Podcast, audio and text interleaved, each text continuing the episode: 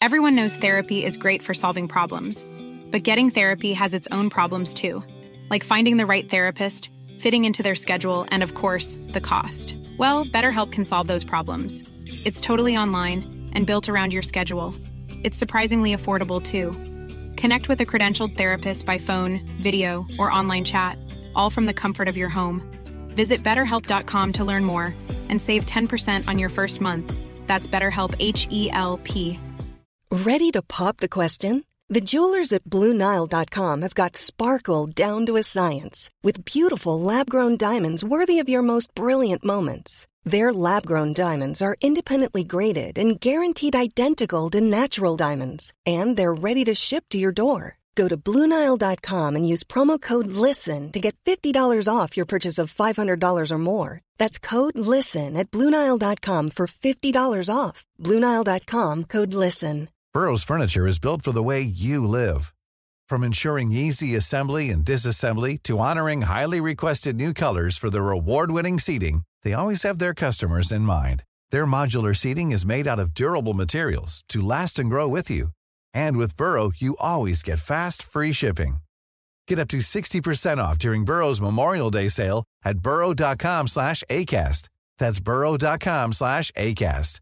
burrow.com slash ACAST.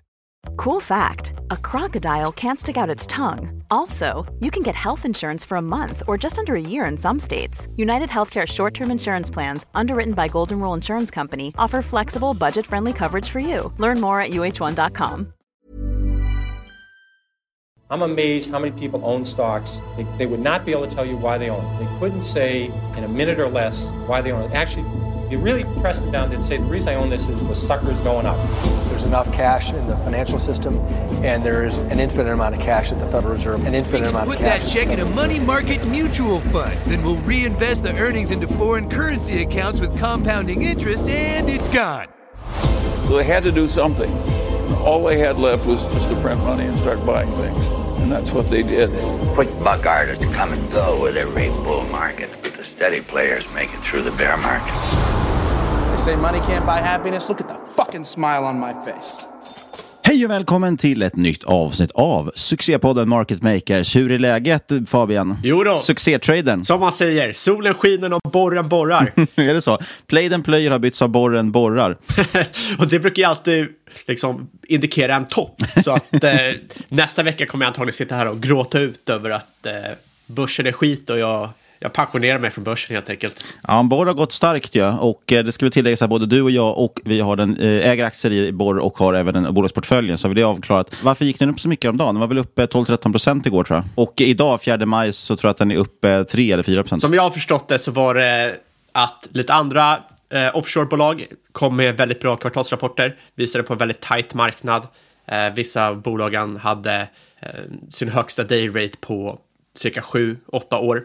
Eh, och det sätter ju såklart press uppåt på andra bolag som inte rapporterat än. Båda rapporterat i slutet av maj och då är ju väldigt många väldigt nyfikna på resultaten där och tror att de kan vara rätt bra med tanke på att de andra bolagen som sagt rapporterar väldigt bra siffror.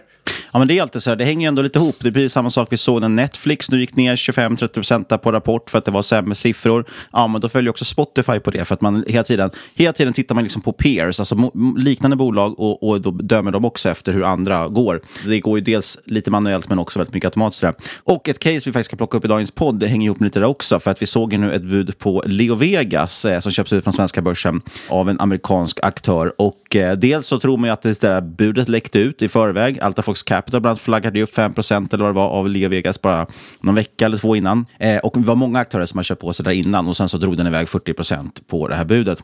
Och då givetvis så drar det med sig andra svenska aktörer och det är ju så, multiplarna har kommit ner rejält i den sektorn eftersom fonderna inte vill äga de här bolagen av ESG-skäl.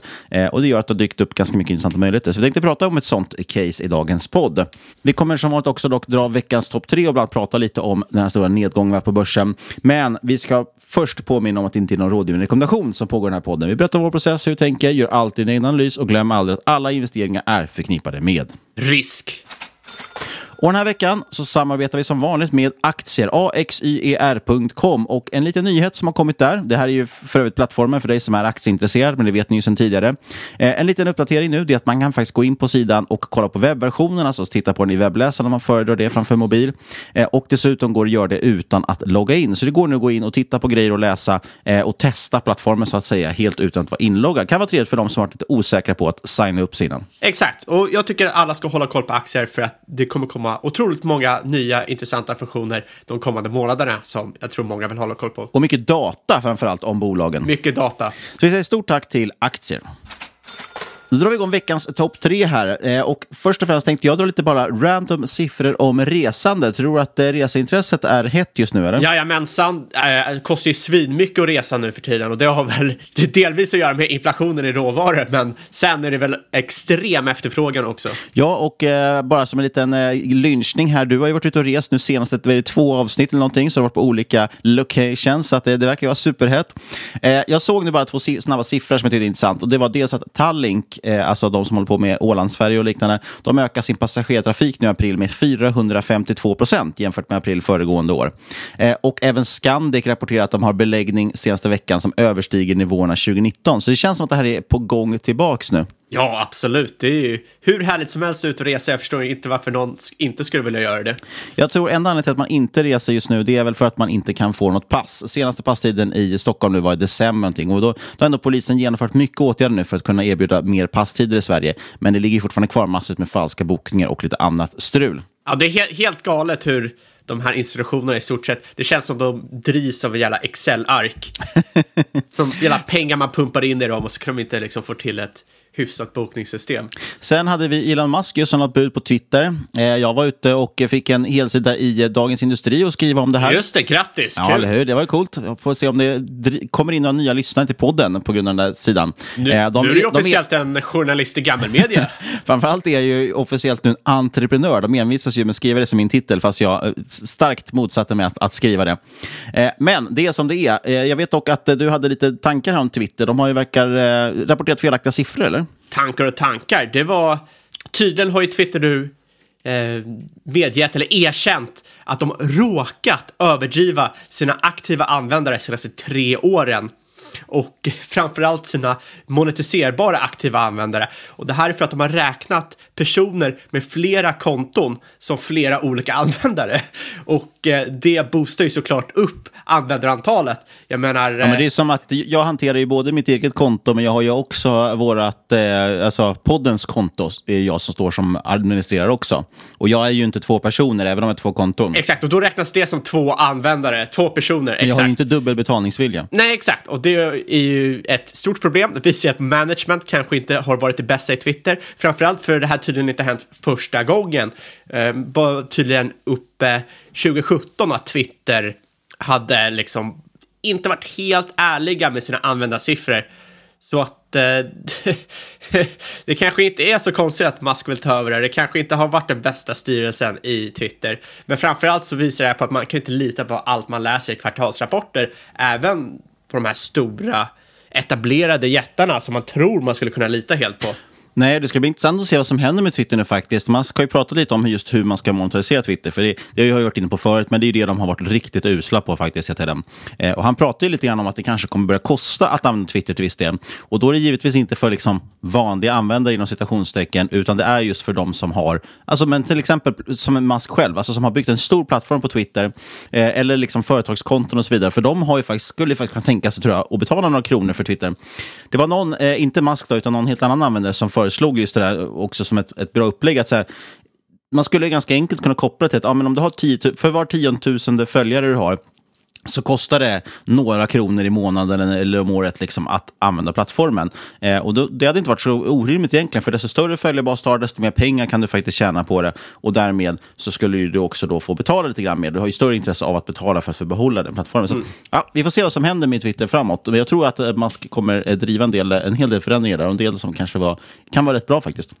Sen tänkte jag, apropå Twitter och andra aktier som har gått svagt, eller nu har inte Twitter gått så svagt eftersom man fick det här budet, men innan dess gjorde den det. Eh, tänkte jag, hur blodigt har egentligen 2022 varit? Och här har jag också fått lite intressanta siffror. Eh, genomsnittsaktien på Stockholmsbörsen har sjunkit 36 procent sedan högsta nivån de senaste två åren.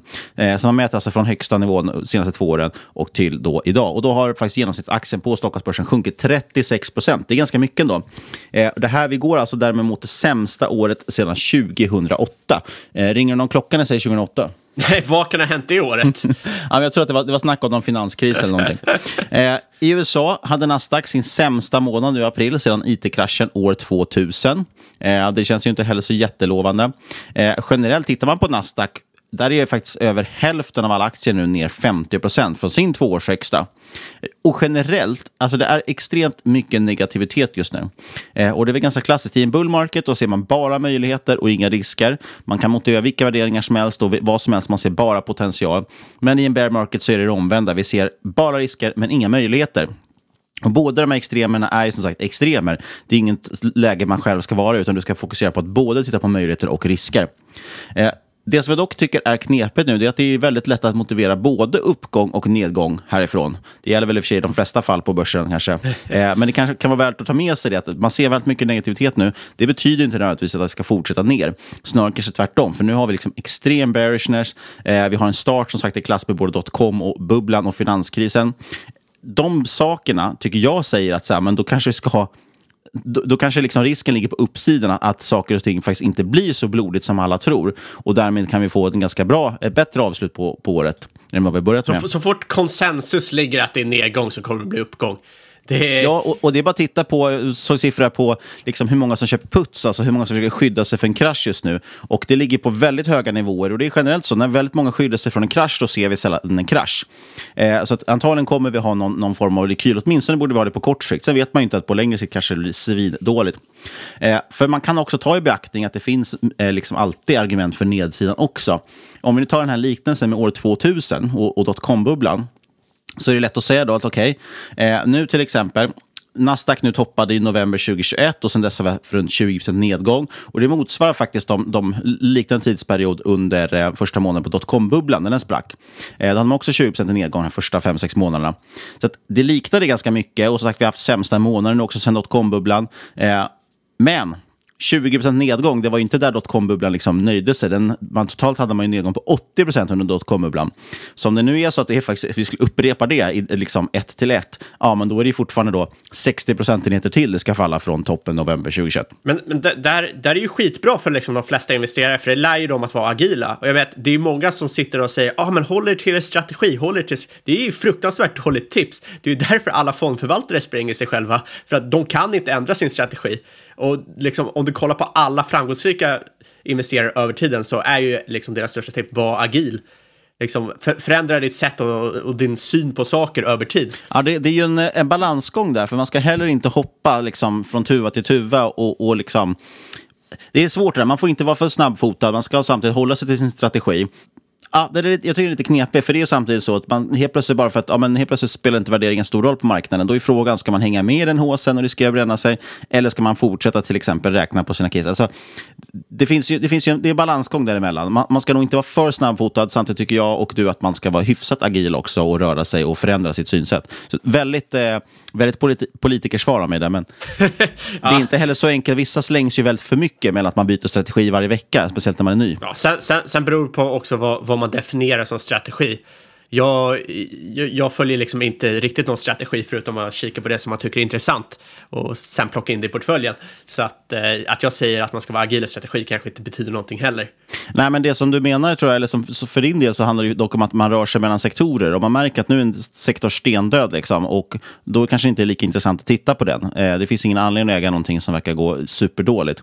Samtidigt har ju både du och jag en strategi på så sätt att vi tittar ju på värderingar, tycker det är intressant. Det är liksom det man måste kolla på, och vi håller på med fundamental analys. Vi använder inte särskilt mycket teknisk analys och tittar på kurser och försöker analysera vart det ska gå någonstans. Nej, däremot kollar vi också mycket på makro och tar hänsyn till det. Och eh, det är ju svårt om man aldrig har kikat på det tidigare att helt plötsligt börja ta hänsyn till makro. Så kan det vara. Så kan det vara, men då får man följa folk som är duktiga på det. Men jag tänkte bara göra en liten fortsätta jämförelsen här med dotcom-bubblan innan vi lämnar det. Eh, jämför man multiplar med 00-talet så var price to sales-multipeln ungefär likadan faktiskt i dotcom-bubblan som den var november 2021. Snitt-PS då på aktierna i, i tech var 6 till 7 ungefär. Däremot var P talet under dotcom-bubblan över 90 och nu var det inte ens nära P 40 när det toppade. Och Det är just för att vi har de här stora drakarna i USA, Google, Facebook, Microsoft och så vidare, som drar ner de här P talen eftersom de är så extremt lönsamma. Men jag tror skulle man extrahera dem ur det här, eller exkludera dem, förlåt, och bara titta på mera olönsamma, då tror jag faktiskt det är mycket mer likt dotcom-bubblan. Eh, en mer intressant siffra tycker jag, det är att titta på vilken premie som tech brukar handlas till jämfört med övriga marknaden. Snittet för de senaste 40 plus åren, så det är lång statistik här, är att tech brukar handlas till ett premie på ungefär 25 procent relativt övriga marknaden. I november nu, när det toppade ut, eh, då handlades tech till en premie på 50 procent. Så det var alltså dubbelt upp mot den, den, det historiska snittet, vilket ju borde motivera en halvering därifrån. Eh, nu är vi nere på ungefär 30 procent premie. Och då kan man ju argumentera att större delen av den resan borde vara gjord, om vi ska tillbaka till snittet. Men där kanske man ska ta med sig bakhuvudet att marknaden brukar alltid överreagera. Eh, dessutom över höjda räntor och så vidare. Så att det kan absolut vara så att det går en bra bit under det där snittet på 25 procent innan det ska upp dit igen. Det är intressant att liksom tänka lite varför marknaden haft en techpremie.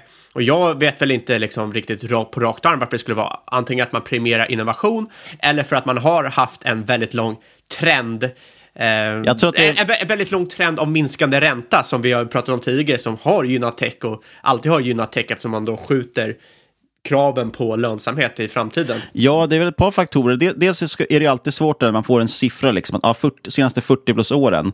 Eh, det kan ju vara så att premien har varit 100 procent senaste åren och så inte så mycket de andra åren, alltså så man får ut det snitt. Man, man vill ju titta om det finns något extremfall eh, och om det funnits någon trend i den där premien. Men, men om vi utgår från att snittet liksom har varit 25 procent och det är ganska rimligt, då tror jag att det framförallt beror på väldigt mycket att det är mycket tillväxt inom tech. Sen har det varit olika typer av tech. Nu har vi liksom de här SAS-bolagen och mjukvara och så vidare och digitala företag som har väldigt hög lönsamhet. Men förr i tiden var det ju mer hårdvara och den typen av teknik, men det var fortfarande tillväxt. De hade oftast väldigt stark tillväxt eftersom det var nya tekniker hela tiden som kom. Det är det som någonstans har räknats in inom tech. Liksom. Jo, exakt. Och och, och, och, och dessutom, som du säger, vi har, haft, vi har haft 30 år av sjunkande räntor. Det är klart att det har gynnat tillväxtbolag.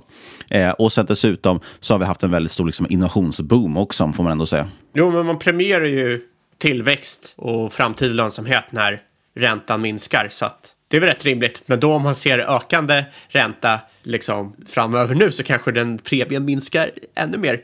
Eh, det ska bli intressant att se. Men för de flesta så innebär, kommer det liksom innebära bra sätt att skopa upp bolag billigt. Jag menar, de flesta som lyssnar på vår podd är väl typ mellan 20 och 35. Eh, så att eh, opportunity... Vi har tiden på vår sida. Exakt, opportunity of a lifetime. Det är mycket bättre nu att du har en stor kollaps, allting liksom rättas ut värderingsmässigt än att det sitter och bygger upp den här lavinen tills folket som lyssnar på den här podden är typ 50, 60, för då, är det, då skulle de ju vara kolossalt fucked. Nej, och det där är faktiskt bra att ta med sig. Och, och det är ju så, det bästa man kan ha, speciellt om det är tidigt i sin börsresa, är ju en stor nedgång faktiskt. Även om det är skittråkigt när man väl är där, och speciellt om man hunnit bygga upp lite kapital innan. Men det är ju verkligen, det är, blir ju en do, dåligt och icke-fungerande marknad när man till exempel haft bostadspriser som inte tillåter gemene man, liksom, och framförallt ungdomar, att komma in på bostadsmarknaden. Och detsamma gäller aktier och så vidare. Det bästa du kan ha, det är ju en rejäl krasch så att folk får köpa in sig billigt. Eh, så att är man väldigt passiv, ja, fortsätt månadsspara och så vidare, det är väl alltid det klokaste. Jo, men exakt.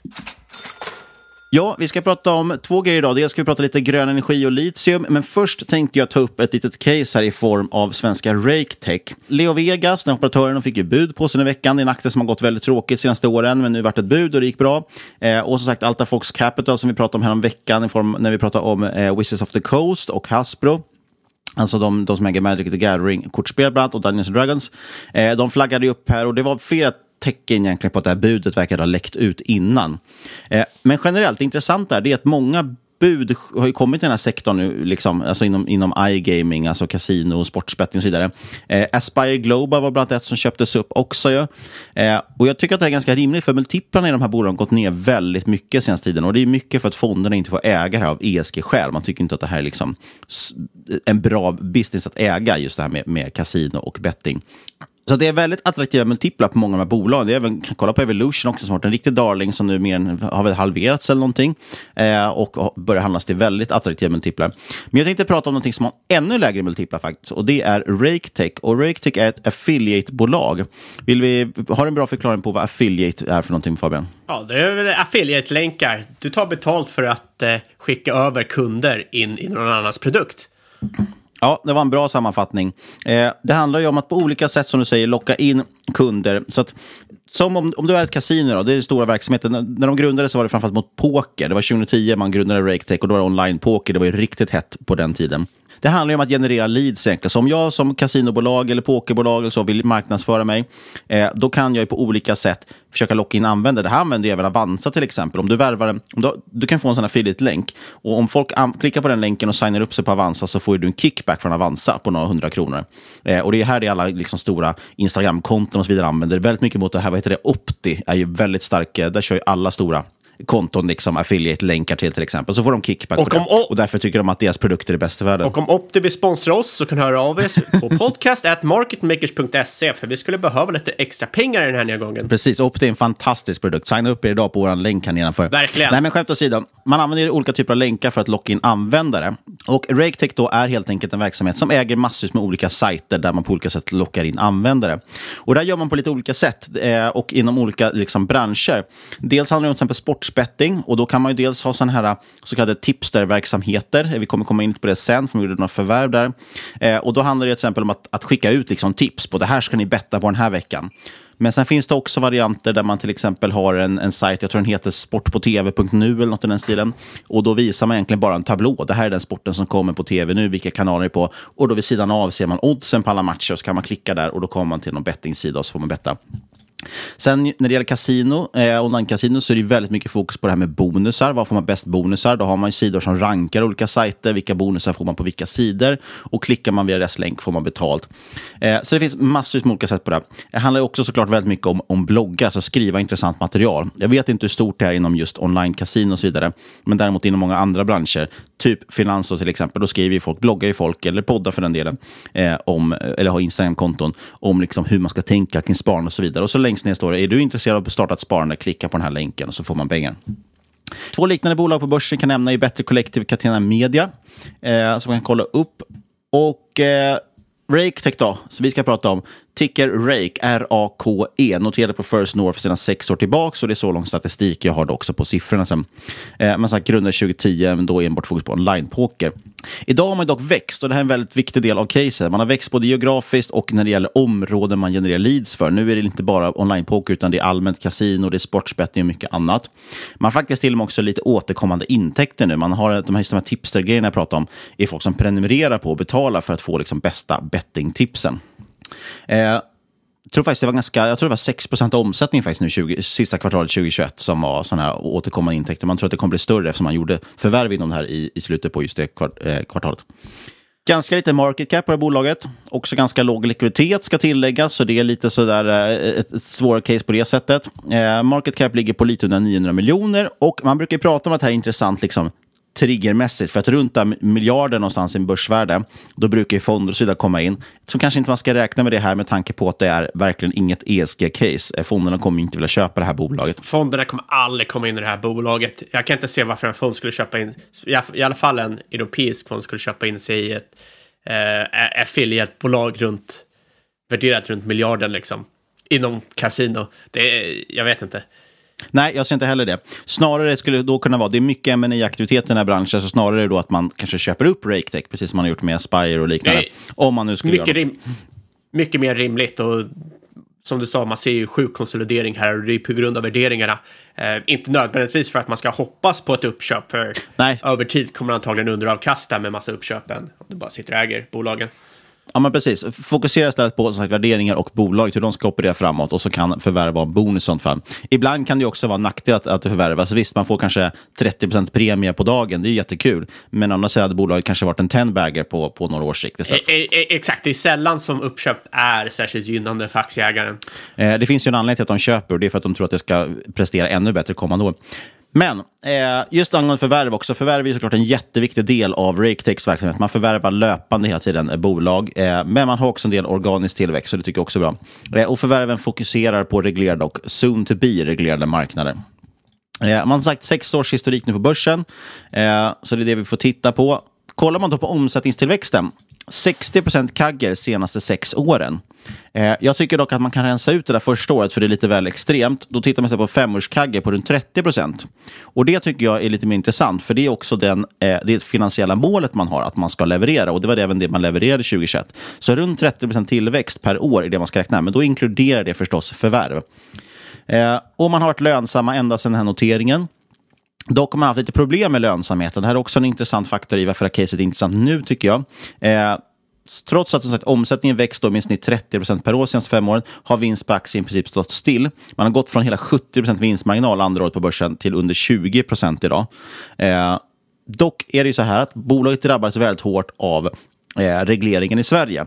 Man var ju väldigt koncentrerad i Norden och framförallt Sverige och vi fick den här stora dyra regleringen som då ställde till det rejält för Raketech.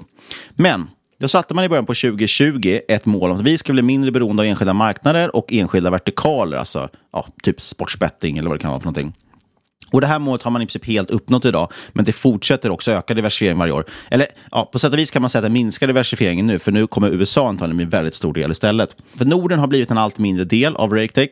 Man finns idag överallt, från Japan till Indien, hela Europa och givetvis snabbväxande amerikanska marknaden. Och sista kvartalet 2021 kom närmare 50 procent av intäkterna från marknader utanför Norden. Det kan man jämföra med 25 procent föregående år. Så på ett år har man dubblat intäkterna utomlands. Och det där är ganska viktigt, för att innan som sagt var det alltså 75 procent som kom från Norden. Nu är det bara hälften och det kommer bli ännu mindre som kommer från Norden och mer och mer, framförallt från USA ska jag säga. Och USA är alltid den här, det är den klassiska Hail Maryn för alla svenska och nordiska gamblingbolag. Ja, men det är inte så konstigt. Det är kanske någon som har missat det i och för sig, men eh, vi kan ju säga att man har ju nämligen öppnat upp. Det liksom öppnar ju upp hela USA nu just för sportsbetting, eh, online-casino och så vidare. Eh, och det är därför det här är så himla hett och intressant. För att eh, det är liksom en, en, det är en riktig landgrab just nu. Alla liksom slåss ju som galningar för att komma in på den här marknaden. Och det här, jag hade tänkt komma till lite senare istället, men det här är ganska intressant. Man pratar ju ofta om bolag som Evolution, Kambi och så vidare, att de är eh, hackor och spadar. Eh, det är de, bolagen, de bolagen drabbas ju inte av de här operatörskrigen. Alltså, operatörerna går in och slåss om att få marknadsandelar. Då kommer de satsa massor på marknadsföring och så vidare. Och Det gör att de får sämre lönsamhet. Så man kanske inte gynnas så mycket av att investera i de bolagen, trots att USA till exempel är en jätteintressant marknad. Då säger man så ja, men köp hackor och spadar. istället. Köp bolagen som levererar till de här Köp Evolution, Kambi och så vidare som säljer produkter till dem. De, Evolution vinner ju oavsett vilken operatör som blir stor eftersom de levererar till i princip alla operatörer. Eh, RakeTech och andra affiliatebolag, de är ju inte hackor och spadar på samma sätt. Men på ett sätt tycker jag ändå lite att de kan ses som det. Eh, eftersom de faktiskt levererar ju marknadsföring till de här kanalerna. Så oavsett vilka bolag som, som liksom, eh, och vilken operatör som vinner så har ju antagligen RakeTech länkar till alla. Eh, och dessutom kanske de gynnas av att eftersom aktörerna slåss väldigt hårt om att bli störst, ja, då kommer de erbjuda bättre bonusar och så vidare och bättre odds. Eh, och därmed är det ännu viktigare att hålla koll på till exempel de här eh, bonusrankingarna som RakeTech har på vissa sidor. Ja, det som talar emot det är väl att man kan, man kan väl diskutera hur stor deras vallgrav är. Eh, att ta sig in som en, eh, liksom, att, att, starta upp en konkurrerande verksamhet eh, till exempel. För många söker väl antagligen på Google, hittar du en bra hemsida så bokmärker du den och så går du in på den gång på gång igen. Men sen har liksom de här bolagen, de måste ju sitta och trenda på Google, de måste ju komma etta eller tvåa för att de ska få eh, få, få trafik helt enkelt. Ja, men precis. Och det är därför också affiliate-verksamheter generellt, det är de som har lägst värderingar i hela iGaming-sektorn. Och det är ju av den anledningen. Det, det, finns inga jättestora vallgravar, även om man kan hävda att vissa sajter liksom, ja, de har en viss stickiness och vissa kanske genererar väldigt bra innehåll. Men generellt skulle jag säga som säger, de flesta kommer nog via Google. Eh, och därför är också Googles sökalgoritmer och sökordsoptimering en jättestor del av det här. Och man lyfter ofta upp det som en risk att ah, Google kan ändra sin algoritm över en dag. Eh, jag tycker att den risken är lite överspe alltså överblåst. Liksom, att man gör lite för stor grej av att, att Google imorgon skulle göra någon ändring som gjorde att, att liksom alla RakeTech-sajter drabbar. Nej, så, Då drabbar så... det alla affiliate-verksamheter. Men däremot så ska man givetvis ta med den risken. Eh, och generella risken som säger att det inte finns någon moats. Det är egentligen den risken man ska fokusera på snarare än Googles sökalgoritm. Så en fördel de har är ju liksom att så länge de verkar desto bättre blir de ju på algoritmen och eh, i stort sett tävla om annonsplatserna för det är det du gör. Det är ju en liksom en, ett auktionshus som kräver en viss skill. Det är ju som börsen i stort sett. Men Eh, en risk där är, för man såg ju faktiskt det på Facebook, Facebook ändrade sin algoritm och helt plötsligt var det rätt många eh, som tappade rätt stor del av sin trafik. Så det kan ju bli att det blir en shake-up, det blir en scramble och så kan det hända att en aktör som låg etta inte lägger, li, eh, liksom längre ligger etta för de har liksom inte kunnat anpassa sig tillräckligt snabbt. Och då kan ju en konkurrerande verksamhet komma upp till toppen och ta över lite där. Ja, och jag, jag tycker man ska ta med det. Och, och det är därför också sagt, det finns en anledning till att affiliate-verksamhet är den billigaste sett till multiplar eh, i hela iGame-sektorn Och det ska nog vara så. Eh, samtidigt ska man ta med sig också att det som är bra här, skala är en bra grej. Det är bra för lönsamheten, men det är också bra för att man får, eh, man helt enkelt blir bättre på det man håller på med. Eh, dessutom då så blir man ju mer och mer diversifierad. Det är också någonting man ska ta med sig här. Och det är någonting som också gör att man blir mindre beroende av enskilda ben och enskilda geografier. Men jag sa att 50 procent av intäkterna kommer nu från utanför Norden. Eh, då kan man ju oroa sig att USA är för stor del, men så är det inte riktigt. Sista kvartalet 2021 kom nu 10 procent av intäkterna från USA. Eh, så att USA har inte blivit liksom någon jättestor del än. Eh, Q1 2022 förväntar, sig, förväntar man sig ha 20% av intäkt från USA. Så USA växer väldigt snabbt det benet. Och kan säkerligen bli 30, 40, kanske till och med 50 av intäkterna om något år eller två. Eh, men just nu är man, in, är man fortfarande väldigt eh, diversifierad, skulle jag vilja påstå. Eh, ungefär, drygt 20 kommer från sportsbenet, nämner man också. Eh, och just att Q1 2022 förväntas bli så starkt för både sportspelet och, och USA, kanske inte så konstigt. Vi har Super Bowl och en hel del andra saker som händer i Q1 som är stora. Men USA är ju det som är superintressant och som man fokuserar lite på. Man räknar med en exponentiell tillväxt för amerikanska marknaden kommande åren. Och nu pratar jag om sektorn i stort, inte RakeTech specifikt, även om de också då får exponentiell tillväxt. Eh, och som sagt, jag tycker att ändå, man är inte riktigt hackor och spadar, men man är lite oberoende av vilken operatör som vinner spelet, så att säga. Eh, utan det snarare ligger risken, som du säger, att det kanske inte finns allt för stora vallgravar i den här typen av verksamhet. Eh, som en liten adderad bonus jag sa ju det att Sverige har varit det som liksom dragit ner lönsamheten och gjort att det varit lite tufft för bolaget. Eh, men nu säger man att Sverige börjar se allt bättre ut faktiskt. Vi hade ju pandemirestriktioner på, på online-kasinon och liknande fram till november nu i år. Det fanns regler om maximala insättningar, det fanns även regler om, om bonusar tror jag, som betalades ut. Och de här pandemirestriktionerna eh, drogs ju bort nu i november. Och man säger från Raketechs håll att intresset från svenska operatörer har ökat kraftigt nu. Eh, och jag såg faktiskt också någon som la ut häromdagen att även Svenska Spel faktiskt använder ju några Raketech-sajter för marknadsföring. Eh, så att även den svenska marknaden börjar se bättre ut, vilket är ändå intressant. För just nu står den som sagt för ungefär hälften, eh, eller Norden ska säga stå för hälften av omsättningen. Så att just det här med lönsamhetsförbättring är någonting som, jag, som verkar ligga i korten just nu, som är rätt intressant. Eh, och pratar vi lönsamhet, där man har finansiella mål kommuniceras från bolaget. Eh, dels det här 30% CAGR från omsättning, som vi sa. Eh, det inkluderar dock förvärv. Eh, och majoriteten av tillväxt ska komma från förvärv, säger man. Men när det gäller marginal, jag gillar inte riktigt justerad ebitda, men det är det man har ett mål kring. Och då säger att man vill ha en justerad ebitda-marginal på över 50 procent. Och man ligger väl på 40 procent nu, eh, lite drygt. Vad, vad, är, vad är vanliga ebitda då? Den icke-justerade, eller den som jag hittar i alla fall på börsdata, ebitda-marginalen, den ligger på 42 procent. Så den är ganska lik. Man gör inga jättestora justeringar vad jag vet. Man har inga utdelningsmål från bolaget utan fokuserar på att eh, använda pengarna man genererar till att eh, satsa på förvärv helt enkelt. Man har dock inte helt räknat bort eh, eh utdelning, men jag tror att det är förvärv som kommer vara den stora agendan. Eh, och pratar man lite 2021, då, årsrapporten kom ju ganska nyligen. Eh, ett par händelser som hände under 2021. Dels öppnade man en ny kreditlina på 15 miljoner euro som ska användas då förstås för förvärv. Eh, man gick in i Latinamerika, Spanien och Italien via förvärv gjorde sitt största förvärv hittills. Ett bolag som heter QM Media. De har bland annat en bettingtipster-verksamhet som jag pratade om, där man kan prenumerera på, på tips och betta på. Eh, och man förvärvade också USAs ledande tipster som heter ATS Consultants. Eh, så mycket fokus på USA och nya marknader. Man växte omsättningen 31 procent, det är i linje med målet. Eh, av det så var faktiskt närmare 18 procent organiskt. Det tyckte jag är ändå förvånansvärt starkt. Man ser ibland förvärvsbolag som har fin tillväxt, men all tillväxt kommer från förvärven. Här har man ändå majoriteten från organisk tillväxt. I eh, föregående år i alla fall. Det, det är inte någonting kanske man ska räkna med framåt. Man säger ju själv att majoriteten av tillväxt kommer komma från förvärv. Men det är ändå anmärkningsvärt tycker jag. Ja, eh, det, är väl en, det är väl en del av det här det går väl in i den här vallgravsgrejen, måste köpa upp konkurrenterna. ja. jo, men det är väl lite så. Eh, och man hade som sagt en, en ökad lönsamhet. Justerad ebitda-marginalen landar på 43 procent, vilket då för en närmare det här finansiella målet. Eh, det man pekar på där är synergier, teknisk plattform, andra faktorer driver ökad lönsamhet för värven. Det handlar om att man har skala helt enkelt och, och kan applicera sina verktyg på allting liksom för att mäta ja, vad det kostar att annonsera och vad man drar in och så vidare. Vinst per aktie, det är väl det som är intressant egentligen. Den växte 23 procent föregående år. Det är bra. Tittar vi däremot på enbart Q4, alltså sista kvartalet, jag tycker det är intressant för det var där de här stor, största förvärven kom och jag tycker det är intressant för att liksom när det växer så pass snabbt som det ändå gör här så kan det vara intressant att titta vad som händer liksom, senaste kvartalet för att få lite mer, lite mer nulägesbild, eller vad säger man? En lite mer eh, uppdaterad bild. Eh, I Q4 hade man 40 procent omsättningstillväxt, varav 12,5 procent var organiskt. Ebitda växte 50 procent eh, year over year och vinst växte 23, 26 procent. Så ännu lite kraftigare tillväxt i just Q4.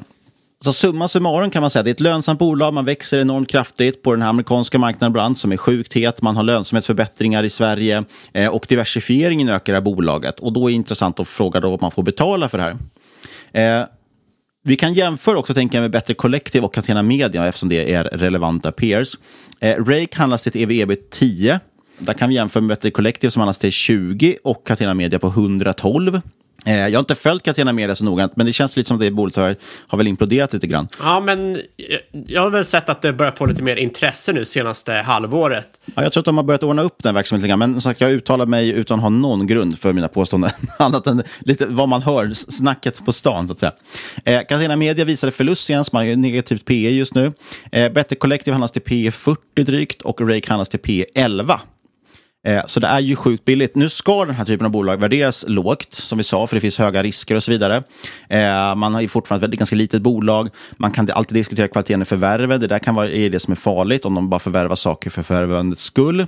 Dessutom har man inte världens starkaste balansräkning kanske och man kommer fortsätta göra förvärv. Så som sagt, det, det kan vända snabbt ett sånt här typ av bolag. Men P11 kan man inte påstå är särskilt dyrt i alla fall. Tittar man på marginalerna man ligger nära 60% i bruttomarginal, vinstmarginal nära 20% och vi tror att det då ska bli lönsamhetsförbättringar kom, kommande år. Better Collective ligger på ungefär liknande bruttomarginal men har bara hälften så hög vinstmarginal. Catenia Media gör som sagt förlust men de har sedan 90% bruttomarginal så det är lite intressant. Det finns två banker, vad jag vet, som följer bolaget. Det är Nordea och Penser. Jag tittar lite närmare på Erik Penser Bank. De tror på 0,3 euro i vinst per aktie för 2022. Det blir då 30 spänn ungefär per aktie. Nej, vad säger jag? 3 kronor per aktie ungefär. Och aktien handlas i 22 kronor, vilket då ger ett P på ungefär 8 eller ja, vad blir det? Ja, under, under 8 till och med på dagens kurs. Eh, vi spelar in det för övrigt den 4 maj kan tilläggas. Eh, så det är ändå ganska billigt. De tycker att ett motiverat värde, nu ska vi tillägga att det här är väl en köpt analys, eh, men de tycker att motiverat värde är runt ja, drygt 30 kronor per aktie, vilket då motiverar 50 procents uppsida och att man har P 10 då på nästa års siffror. Så de tycker att det ska handlas till P 10 och med den tillväxt som räknar nästa år så, så ser man då 50 procents uppsida. Så det är intressant, men som sagt, det är just affiliate som värderas lägst inom iGaming och det finns väl en anledning till det. Eh, och dessutom inte sagt en superlikvid aktie, knappt 2000 ägare på Avanza Nordnet. Men jag tycker ändå att det är ganska billigt och rätt intressant. Eh, och i och med att det är så låg multipel på det, så jag tycker i alla fall inte att multipel eh, eh kontraktion, det borde inte bli någon större multipel kontraktion. Speciellt inte om man kan upprätthålla 30% tillväxt, vilket man borde lyckas med 2022. Eh, och dessutom ser vissa lönsamhetsförbättringar. Och 11 maj nu, eh, så det är ganska snart, och då kommer Q1 för 2022 som ska bli väldigt intressant. Nu har ju de guidat ganska mycket inför och vi har Super Bowl och lite annat som lär spela in, så jag tror att den kan bli ganska, eh, ganska bra. Jo, men verkligen. Det är ett extremt intressant bolag, men som du säger, jag tror inte man kanske ska räkna på multipel expansion här, utan snarare att du sitter och drar, drar in vinst. Det, det, känns ju generellt, det, det, är svårt att räkna multipel expansion överlag tycker jag just, just nu. Alltså om vi tittar på kort sikt, liksom 6-12 månaders sikt, med den marknaden vi har just nu, så känns inte det som någonting man, man ska räkna med taget. Snarare multipel kontraktion, eller fundera på vad är rimligheten i det? Okej, om, vi, om vi pitchar bolag som har P80, ja då finns en stor risk för multipel kontraktion. Eh, men däremot i, i den här typen av bolag tror jag, ja, handlas det till P10 så kommer det att handlas till P10 nästa år också. Och då är istället frågan, vad är tillväxten? Eh, och, och ligger den på de så starka siffror som man gör här, ja, då, då, kan man få liksom ganska bra utveckling på den ändå, tror jag. Exakt. 30 30 per år med de marginalerna eh, och, eh, och 30 eh, tillväxt per år tycker jag känns ganska intressant. Mm, P, P10 i alla metrics är ju rätt billigt. Eh, så du måste nog se en väldigt stor kollaps av börsen allmänt för att det här ska börja handlas mycket billigare. För transparensens skull kanske vi ska nämna att vi har aktier i det här i, i vår bolagsportfölj och jag äger lite aktier själv också. Med det sagt, ska vi hoppa vidare till lite grön energi och litium? Ja, vi har ju pratat mycket om råvaror, energi, framförallt lite mer traditionell energi, olja och uran och så vidare senaste halvåret. Och vissa som tyckte det intressant, vissa inte tyckte det så intressant. Många är inne på teknikspåret, framtiden, vill ha elektrifiering och elbilar och så vidare. Då tänkte jag, ah, vi kan väl prata lite om det då, så att ni också blir nöjda.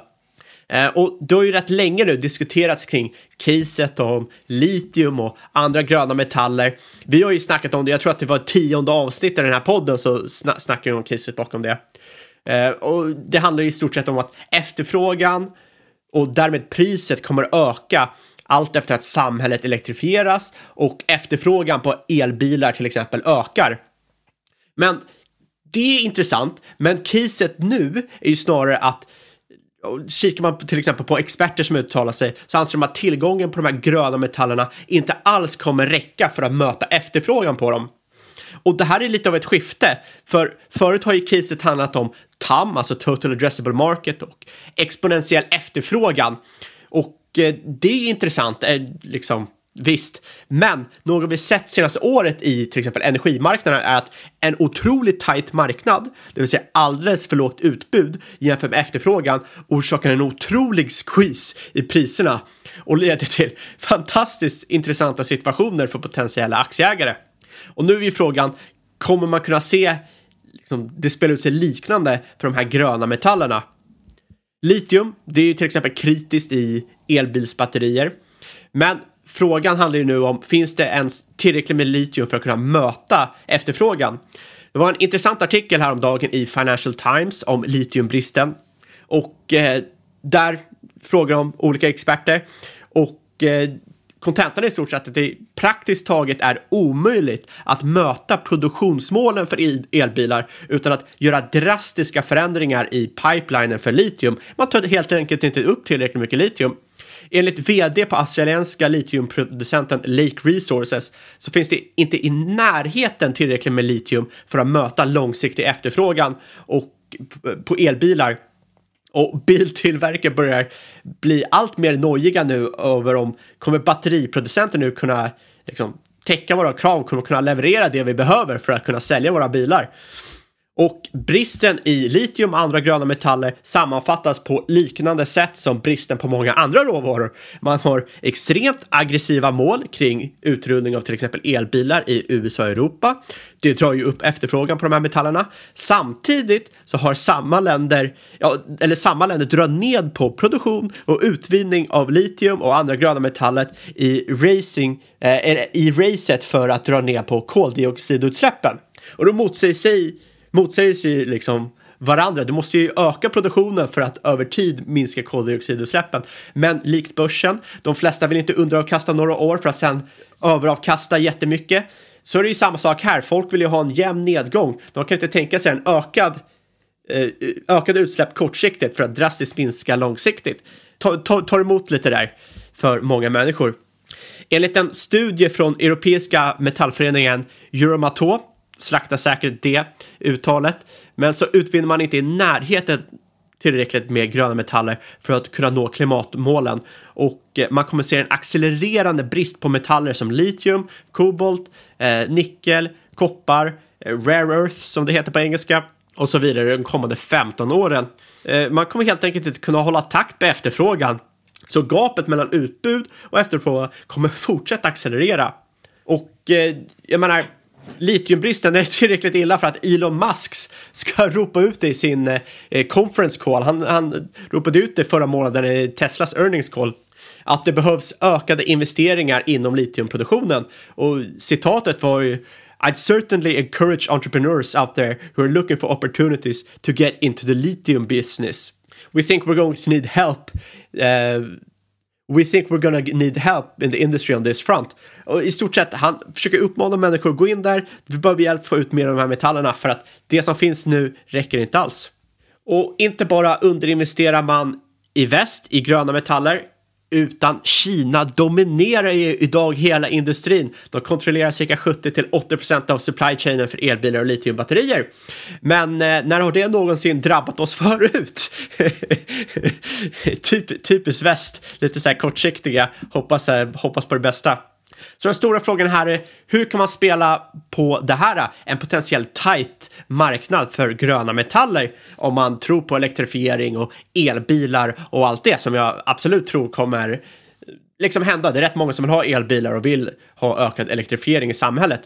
Givetvis kan man ju köra till exempel miners som utvinner de här äh, metallerna, men det innebär väldigt hög risk. Det är risk operationellt, miljömässigt, eh, regleringsmässigt och så vidare.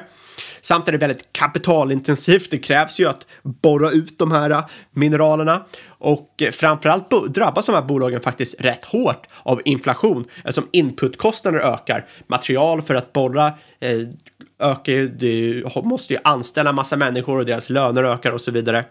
Och det här gör att det är inte alla typer av bolag som kanske är superintressanta att kika på. Men ett typ av bolag är väldigt intressant att kika på just nu tycker jag. Och det är royaltybolag. Jag tror du skulle säga, det kommer vi berätta mer om nästa vecka. Med tanke på hur långt det här avsnittet eh, börjar bli så kanske man skulle göra det. Men i alla fall, royaltybolag. Det är bolag som finansierar de här minersen i utbyte i utbyte mot att få framtida del av intäkterna. Det är revenue share helt enkelt. Ja, där vet jag många som plockar upp eh, alla typer av miners, alltså även när det gäller guld och silver och så vidare och tycker att royaltybolagen kan vara väldigt intressant eh, möjlighet att ta del av, av vinsterna till en ibland lägre risk. Exakt, för du exponerar dig mot råvaran och liksom uppsidan om du gräver fram lite råvaror, men du behöver inte ta den operationella risken som, som finns kring mining. Och dessutom är de här typen av bolag, de är asset light. De har typ inga capex-behov. Eh, de, de snarare gynnas av inflationen än påverkas negativt. Det drar ju upp priset på råvarorna mer än vad deras inputkostnader ökar, så det är liksom lite win-win för dem. Och ett intressant play här är Anglo Pacific Group PLC som är listat på Londonlistan. Så här krävs det att ni drar fram telefonen eller går in på DeGiro om ni skulle tycka det här är intressant. Eller bara sitta och skriv till Niklas Andersson på Avanza. Varför finns inte Londonlistan på Avanza än? Och bolaget här, de fokuserar ju endast på metaller som är essentiella för elektrifieringen av samhället. Du har kobolt, du har koppar, du har nickel, vanadin, uran. De har ju helt enkelt en väldigt diversifierad portfölj med cirka 16 olika royalty streams eh, typ med olika tillgångar där. De har cirka de har över tio till eh, råvaror i portföljen. Och framförallt så fokuserar de ju på säkra områden. 75 procent eh, av portföljen ligger i antingen Kanada eller Australien. Så att du slipper den här geografiska risken som finns i många andra av de här typerna av bolag. Och framförallt så handlas det här bolaget rätt billigt. Det här bolaget handlas till 6,7 gånger ebitda, cirka 9 gånger fria kassaflödet och 5,5 gånger ebitda på kommande 12 månaderna. Och det här för sig säger ju ingenting. Och det handlas på cirka 5,56 eh, gånger ebitda. Kan man jämföra med litiumproducenter som snittar cirka 15 gånger. Eller så kan man kolla bara på kopparminer som har mycket högre risk som handlas till ungefär samma nivå. Och då kan man ju tänka, är det lägre risk om de här bolagen men de har samma uppsida? Ja, då kanske de ska handlas till ett, eh, till, till ett premium. Och framförallt kikar man på royaltybolag inom till exempel ädelmetaller så handlas de för cirka 18 gånger eh, ebitda. Så att det är en liten skillnad här i värderingen av den här typen av bolag kring gröna metaller jämfört med många andra producenter och royaltybolag. Och givetvis finns det ju anledningar. Eh, man ska inte glömma att det här bolaget, eller det bör ju nämnas att det här bolaget är relativt illikvitt. Det har market cap på cirka 400 miljoner dollar och endast fyra analytiker som täcker det. Men allt eftersom skiftet mot grön energi liksom blir större och händer, fler vill ha elbilar och man har ju extremt aggressiva mål så att de måste ju mötas om inte EU och USA liksom gör en stark vändning i målen som jag inte tror är kommer hända för att eh, det skulle inte vara så populärt för politikerna och alla politiker nu är populister. Så att eh, kommer hända. Och eh, allt mer med skiftet mot elektrifiering så tror jag att allt fler kommer få upp ögonen för det här bolaget som är i stort sett det enda royaltybolaget med fokus på gröna metaller. Och då lär du rimligtvis se en re-rating i nivå med andra royaltybolag. Eh, och då tycker jag att det här bolaget handlas kanske lite för billigt eftersom risken är bra mycket lägre eh, för royaltybolag än för till exempel rena producenter. Samtidigt som de är, som sagt, väldigt väl positionerade för just elektrifieringsvågen. Och de har inte alls, liksom, de har inte höga investeringskrav alls. De är positivt eh, positionerade för inflationen och så vidare. Så allmänt tycker jag det här är ett intressant case att kika på. Och det här dök rätt nyligen upp på min radar. Så jag, jag, jag, kan ju gott säga att det finns bra mycket mer eh, research man bör göra än att bara lyssna på den här podden. Men, Vadå, ska man eh, behöva göra sin egen analys menar du? Ja, det är många som fortfarande inte gör det, även fast de vet att det alltid går åt helvete då. Ja, superintressant bolag i alla fall och eh, det är ju verkligen en sektor man vill ha koll på och som du säger, ett, kan vara ett intressant inflationsplay också.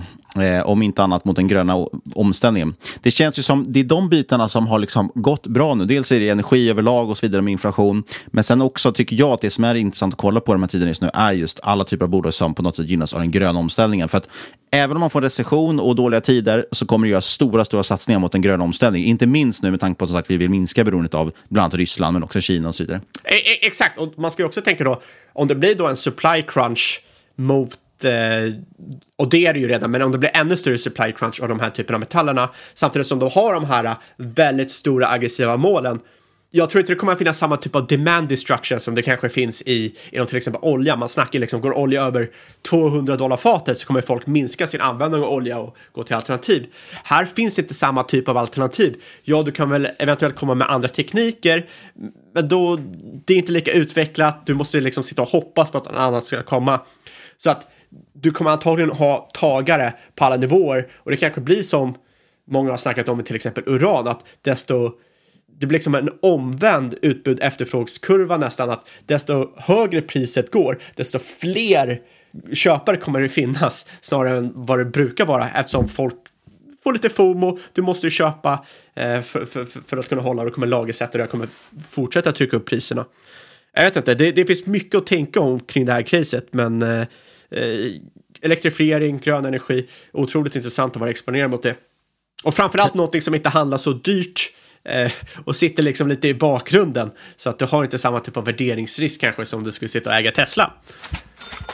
Ja, och som sagt för transparensens skull har vi alltid en liten innehållsdeklaration. Eh, vi äger ju aktier i RakeTech, både jag äger det privat men vi har också det i bolagsportföljen. Eh, jag äger dock inga aktier i eh, Anglo Pacific, gör du det? Jag äger inga aktier där heller. Som sagt, det dök nyligen upp på min radar. Det enda vi pratat om det här avsnittet som jag äger, det är Borr. Med det sagt så gör alltid din egen analys. Det är ingen rek bara för att vi har nämnt det. Och eh, du tar absolut ansvar för din, dina egna beslut och eh, inget av det som sägs i podden ska, ja, ni vet, Ja, vi brukar ju säga så här att inget har hört den här podcasten som rådgivning. Alla åsikter, värderingar, gäst och eventuella sponsorer tar inget ansvar för det som sägs i podden. Tänk på att alla investeringar är förknippade med risk och sker under eget ansvar. Kolla, precis. Så har vi samma sak i andra ord helt enkelt. Det är som eh, när man skriver uppsatser i, i, i grundskolan. Då säger de alltid att du ska skriva det med egna ord. Eh, vi vill tacka vår sponsor Aktier, AXYR. Kolla in appen och nu även webbversionen med read-only-läge om man nu är rädd för att registrera sig och logga in. Det tycker jag inte man ska vara, men man kan i alla fall kolla den vägen. Sen får ni jättegärna kontakta oss på podcast.marketmakers.se eller på Twitter eller aktier där vi heter då Market Makers eller Market Makers podd. Och sist men inte minst, lämna gärna en recension på iTunes så vi kan klättra i rankingen.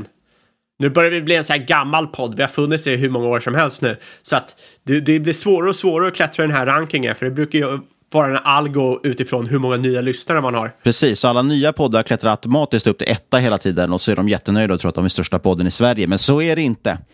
Och sist men absolut inte minst säger vi igen, tack för att du har lyssnat kära lyssnare. Vi hörs igen om en vecka.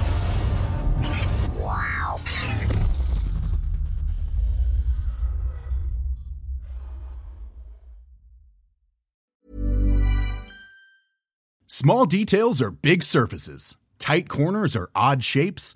Flat, rounded, textured, or tall. Whatever your next project, there's a spray paint pattern that's just right. Because Rust new Custom Spray 5 in 1 gives you control with five different spray patterns. So you can tackle nooks, crannies, edges, and curves without worrying about drips, runs, uneven coverage, or anything else. Custom Spray 5 in 1.